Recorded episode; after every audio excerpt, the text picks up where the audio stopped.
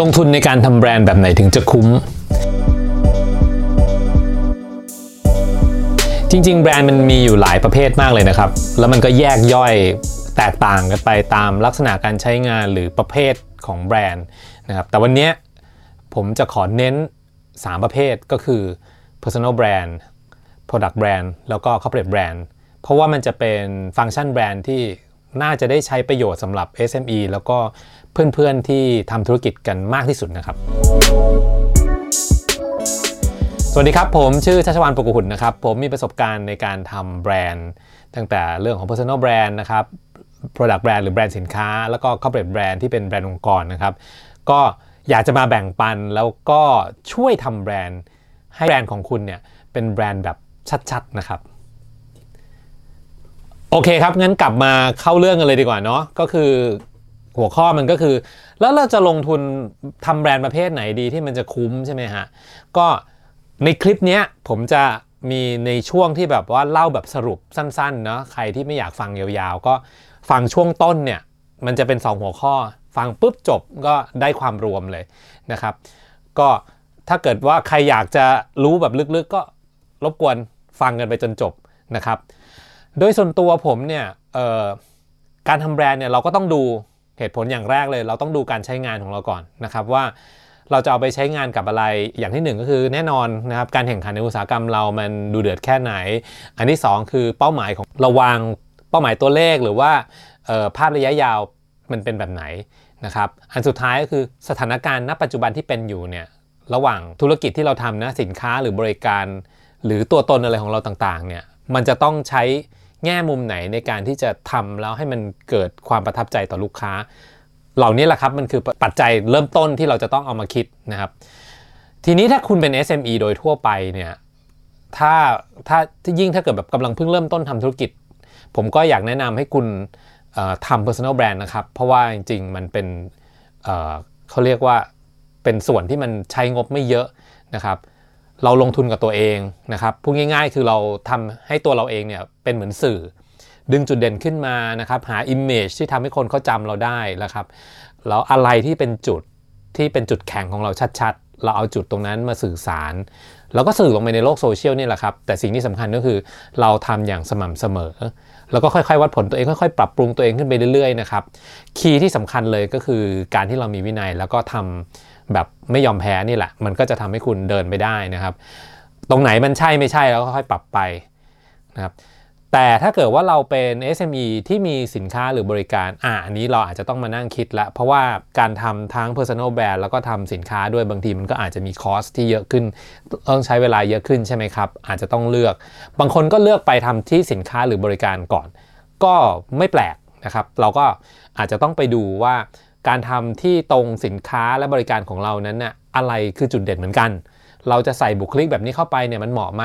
เราต่างจากคู่แข่งหรือเปล่า แล้วลูกค้าของเราเป็นใคร เราจะพูดกับเขาแบบไหน แล้วเราจะพูดยังไงให้มันน่าสนใจ พวกนี้ครับมันจะเป็นเรื่องที่จะต้องคิดตามปัจจัยพวกนี้เลย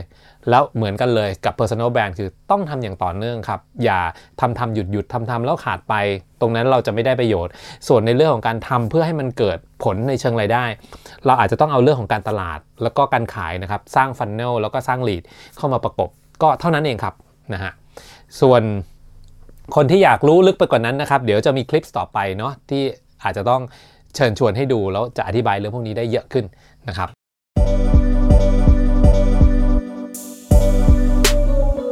ทีนี้อีกอันนึง ถ้าคุณเป็นแบรนด์แบบองค์กร คุณอาจจะเป็นบริษัทที่เปิดมามีระยะเวลาประมาณหนึ่งละมีทีมงานพอสมควร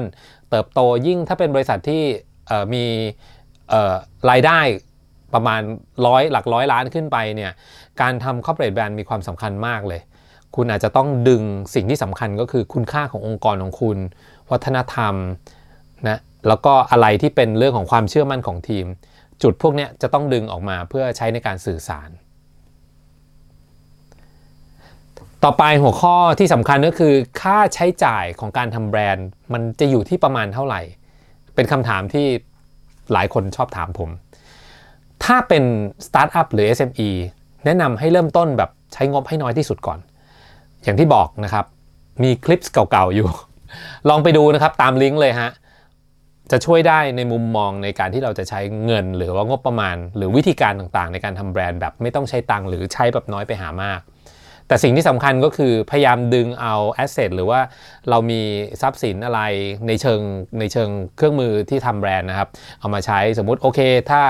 เราสามารถที่จะสื่อสารได้จากตัวเรา เราก็ทำ personal brand หรือว่าสินค้าของเรามันมีจุดบางอย่างที่น่าสนใจโดดเด่นมาก เราก็ไปที่สินค้าหรือบริการของเรา ทีนี้ถ้าเกิดว่าคุณเป็นบริษัทที่มีบริการสินค้าชัดเจน และอยู่ในการแข่งขันที่เป็นเลดโอเชียนมาก คุณก็อาจจะต้องลองเอาเรื่องแบรนด์นี่แหละไปจับเพื่อให้มันเกิดความแตกต่าง ส่วนงบประมาณเนี่ยโดยปกติเนี่ยค่าเฉลี่ยทุกอุตสาหกรรมจะอยู่เริ่มต้นราวๆประมาณ 5%ถึง 20%แต่อันเนี้ยอาจจะต้องอย่างที่บอกนะฮะก็อาจจะต้องดูคู่แข่งขันด้วยรวมไปถึงความดูเดือดในการที่เราจะต้องใช้เครื่องไม้เครื่องมือ เพื่อสร้างแบรนด์เนี่ยให้มันมีจุดที่แตกต่างและน่าประทับใจ ผมก็มีคลิปเหมือนกันนะ ที่ทำไว้เหมือนกันในเรื่องของออการทำงบประมาณสำหรับการกะเกณฑ์งบประมาณสำหรับการทำการตลาดแล้วก็เรื่องแบรนด์นะครับ เดี๋ยวผมแปะลิงก์ไว้ให้นะครับ ลองไปตามดู แล้วก็อีกอันนึงก็คือ corporate brand นะครับว่าต้องใช้งบเท่าไหร่สำคัญเลยคือคุณต้องเอาคุณค่า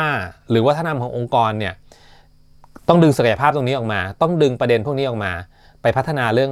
แถวนี้นะครับพอดึงออกมาได้เนี่ยคุณก็เอาเรื่องพวกนี้มาทำการสื่อสาร ซึ่งงบประมาณโดยส่วนใหญ่ ถ้าเป็นแบรนด์ที่ยังไม่เคยได้ทำเนี่ยก็แนะนำเขาเรียกว่าทำ internal brand ก่อนนะครับคอสค่าใช้จ่ายก็อาจจะไม่ไม่ได้มากก็อาจจะเป็นคอสในการพัฒนาทีมงานหรืออะไรพวกนี้นะครับเป็นการสื่อสารองค์กรภายใน แต่พอเริ่มหลังจากที่เราเห็นจุดที่มันเป็นจุดเด่นขององค์กรแล้วเราต้องการ ให้ลูกค้าหรือว่า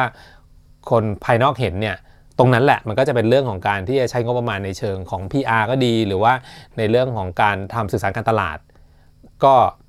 จะเข้าลูปคล้ายๆ กันก็คืออาจจะอยู่ที่เริ่มต้นประมาณ 5%เช่นเดียวกัน หรืออาจจะน้อยกันนั้นก็ได้นะครับ แล้วก็ขยับดูนะครับ การรู้จักแบรนด์ให้มันลึกขึ้นลึกซึ้งขึ้น แล้วก็เข้าใจในแต่ละแง่มุมให้ดีขึ้น การทำแบรนด์ไม่ว่าจะเป็นสินค้าหรือบริการ แน่นอนครับเราก็เรียกมันว่าเป็น product brand หรือว่าแบรนด์สินค้า ซึ่งมันก็จะต่างออกไปจากการทำ corporate brand หรือว่าพวกแบรนด์ที่เป็นแบรนด์องค์กรแน่นอน แล้วก็ถ้าเกิดว่าเราทำแบรนด์ที่เป็น personal brand เนี่ยมันก็จะเน้นที่ตัวตนของเราเป็นหลักถูกไหมฮะ อันนี้แน่นอนในแต่ละชื่อมันก็แตกต่างกันแบบนี้อยู่แล้ว ประโยชน์ของการใช้งานก็ไม่เหมือนกันนะฮะ product brand เนี่ยสั้นๆก็คือมันเป็นเรื่องของการทำให้สินค้าหรือบริการมีความโดดเด่นและแตกต่าง สมัยก่อนการทำก็ง่ายๆ ก็ใช้รูปลักษณ์ภายนอก ไม่ว่าจะเป็นการออกแบบแพคเกจจิ้งถุง พอหลังจากนั้นต่อไปก็พัฒนามาเป็นเรื่องของการออกแบบสิ่งที่มันเป็นส่วนประกอบนะฮะแล้วก็เรียกมันว่าเป็นเเครื่องมือเป็น CI อะไรต่างๆ ขึ้นมา เพื่อให้คนเนี่ยเกิดความประทับใจ เพราะนานๆเข้ามันเริ่มลึกมากขึ้น มันต้องหามุมใหม่ ๆ เล่น ก็เริ่มไปออกแบบสิ่งที่จับต้องไม่ได้แล้วเป็นเรื่องของการบริการบรรยากาศ ความรู้สึกเสียงประสาทสัมผัสอื่น ๆ ตอนนี้มากันเต็มเลย เป็นเรื่องของสิ่งแวดล้อมบ้าง เพื่อให้คนเนี่ยเกิดความประทับใจแบบองค์รวม 360 องศา ให้คนเนี่ยเข้ามากลายเป็นลูกค้าของเรา หรือว่าอยู่ในบรรยากาศที่แบรนด์ได้ส่งสารสื่อสารออกไป ซึ่งถ้าเป็นบริษัท หรือว่าทีมงาน ถ้าเป็นแบรนด์องค์กรเนี่ยมันก็จะไปเน้นอีกเรื่องหนึ่งก็จะเป็นเน้นเรื่องของวัฒนธรรม ไปเน้นในเรื่องของคุณค่าร่วมกันไปเน้นถึงจุดยืนขององค์กรที่มี หรือว่าเป้าหมายในอนาคตที่ทำให้โลกหรือสังคมดีขึ้น แล้วก็เป็นปัจจัยที่ทำให้ผู้บริการผู้มาใช้บริการหรือว่าผู้บริโภคลูกค้าสัมผัสแบรนด์องค์กรเนี่ยได้ อันเนี้ยองค์กรก็จะ ไปสร้างเรื่องของการพัฒนาองค์กร การเปลี่ยนแปลง การเชนอะไรต่างๆ การดึงสปิริต การสร้างแพทเทิร์นเพื่อให้เกิดความประทับใจขององค์กรที่ทำให้ลูกค้าเนี่ยสัมผัสได้ รู้สึกรัก รู้สึกชื่นชม รู้สึกเกิดความประทับใจนะอันนี้ก็เป็นเรื่องของแบรนด์องค์กร ส่วนถ้าเป็นเรื่องของ personal brand แน่นอนแหละ มันก็จะเป็นเรื่องของการสร้างบุคลิก สร้างความน่าจดจำสร้างความประทับใจ จำคนคนนี้ได้รู้สึกสนใจซาบซึ้ง คลั่งไคล้ชื่นชม ให้เกียรติยอมรับมุมไหนก็ตาม แม้แต่กระทั่งในอีกด้านหนึ่งอาจจะทำให้เกิดความรู้สึกหมั่นไส้ลำคาญ ประเด็นมันสำคัญก็คือทำให้คนสนใจและอยากติดตามนั่นเอง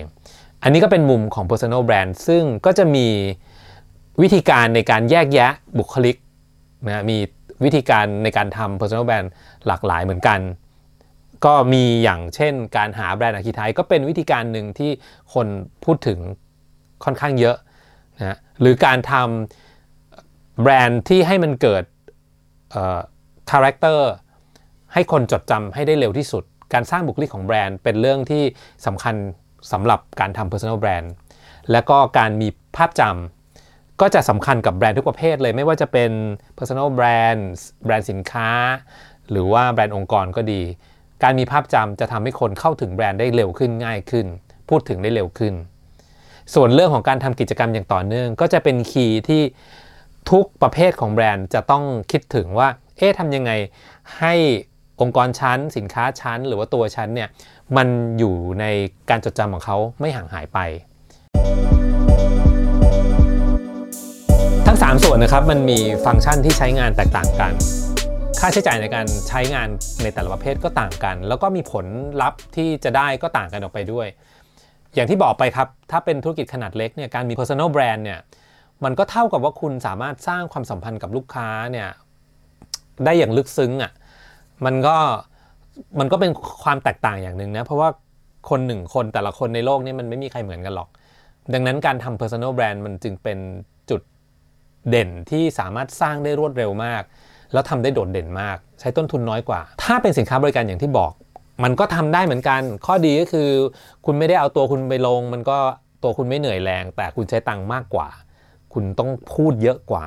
คุณต้องสร้างองค์ประกอบแวดล้อมต่างๆ เพื่อให้มันมีความรู้สึกคล้าย ๆ คน แล้วก็จะต้องให้มันมีบทบาทลงไปในความรู้สึกของผู้บริโภคหรือลูกค้า ซึ่งอย่างที่บอกข้อเสียมันก็คือมันก็มันใช้เงินเยอะแหละ แล้วก็คุณจะต้องออดึงสิ่งต่างๆ เหล่านั้นจากที่มันเป็นแค่สิ่งของธรรมดา หรือบริการธรรมดา แต่ทำให้มันมีชีวิตมากขึ้น มันก็เลยเป็นเรื่องที่เจ้าของ SME หลายคนรู้สึกแบบถึงความยากของมัน งั้นฉันไปทำที่ตัวฉัน แล้วก็ทำให้คนจำแล้วก็รู้ว่าฉันมีบริการนี้มีสินค้านี้เร็วกว่า คนจะมีความสัมพันธ์กับคนมากกว่าคนกับของอยู่แล้ว อย่างนี้คุณก็ลองไปพิจารณาดูนะครับว่า ในข้อจำกัด หรือว่าสิ่งที่คุณมีแบบไหนคุณถนัดมากกว่า ในเรื่องขององค์กรแน่นอนครับ การทำให้เกิดความน่าเชื่อถือ ความไว้วางใจธรรมพิบาลรวมไปถึง มันเป็นจุดที่ลดความเสี่ยงด้วยนะ ที่ลูกค้าเนี่ยจะไม่เชื่อใจคุณ เขาก็จะมองเลยไปจนถึงว่าเออเขาให้ความไว้วางใจกับแบรนด์ ดังนั้นการที่คุณมีองค์กรที่มีทีมงาน มีระยะเวลาในการทำงานมาหลากหลายปี มีลูกค้าที่คุณ คิดว่าเออเขาติดตามคุณมาเนี่ยการทำแบรนด์องค์กรมันเลยเป็นส่วนที่สำคัญมาก ๆ แล้วจะต้องทำให้ชัดเจนมากพอ มันก็จะกลายเป็นจุดแข็งอันหนึ่งที่ช่วยโอบอุ้มให้ลูกค้าไม่หนีจากเราไปไหนทีนี้มาดูว่าทำไมมันจะต้อง 3 แบรนด์นี้มันต้องไปด้วยกันนะครับการที่เรามีการที่เราเป็นเจ้าของ SME สักสัก สักแบรนด์หนึ่งขึ้นมาเนี่ยมีหลายคนถามว่ามันจำเป็นไหมจะต้องทำทั้งหมดอย่างที่บอกแหละแน่นอนถ้าคุณเป็น SME เกิดใหม่เนี่ยเรื่อง corporate brand ในช่วงแรกก็อาจจะน้อยหน่อย หรืออาจจะยังไม่ได้ใช้ด้วยซ้ำอาจจะต้องใช้ตัว personal brand มากกว่า หรือใช้สินค้ามากกว่าแต่ถ้าเมื่อไหร่ก็ตามเนี่ย ถ้าคุณมองเห็นจุดเด่นของทั้ง 3 ส่วน แล้วคุณสามารถรวบให้มันเข้ามาอยู่ในระนาบเดียวกัน แล้วคุณทำมันพร้อมกันไปทั้งหมดได้ มันก็จะเป็นกิจกรรมที่มีมิติ และจุดเด่นที่แตกต่างกันช่วยดึงช่วยเสริมช่วยเติมทำให้สินค้าหรือบริการที่คุณทำอยู่เนี่ยมันมีความกลมขึ้นมีมิติที่ลึกซึ้งขึ้น เวลาที่ต้องการ relation หรือความสัมพันธ์ใช้คน เวลาที่คุณต้องการประสิทธิภาพที่ทำให้เกิดการแข่งขันได้อย่างชัดเจน ใช้สินค้าหรือบริการ แต่ให้มีความน่าเชื่อถือเรื่องของชื่อเสียง คุณก็ใช้องค์กร เหล่านี้มันสามารถที่จะไปพร้อมกันได้เลยแล้วคุณก็ไปจัดสรรเรื่องงบประมาณหรือบางอย่างเนี่ยมันก็ไม่ได้ใช้ใช้งบประมาณเยอะ ดังนั้นเนี่ยผมจึงขอแนะนำว่า ถ้าคุณจะต้องทำในเชิงธุรกิจแล้วเนี่ยการทำทั้ง 3 ส่วนไปพร้อม ๆ กันเนี่ยมันเป็นสิ่งที่ควรจะทำเป็นอย่างยิ่งครับ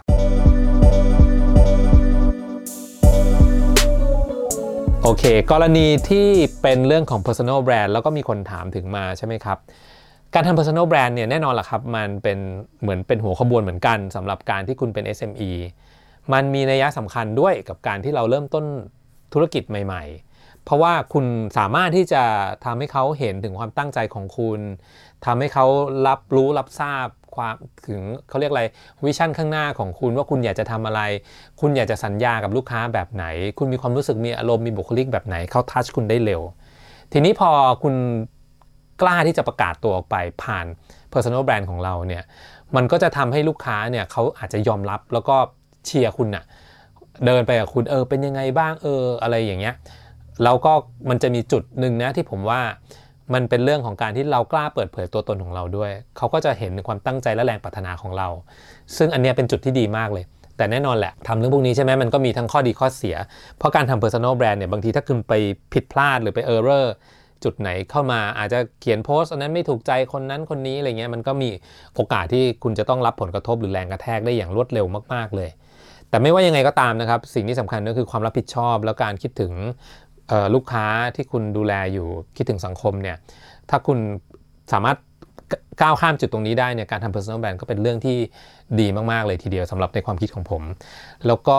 ถึงแม้ว่าเราจะมีสินค้าหรือบริการที่ดีอยู่แล้วเนี่ยการเสริมเรื่องของ personal brand เข้าไปเนี่ยมันก็จะทำให้มิติของตัวองค์กรเนี่ยหรือว่าตัวแบรนด์ของคุณเนี่ยมันมีความเข้าถึงได้ง่ายขึ้น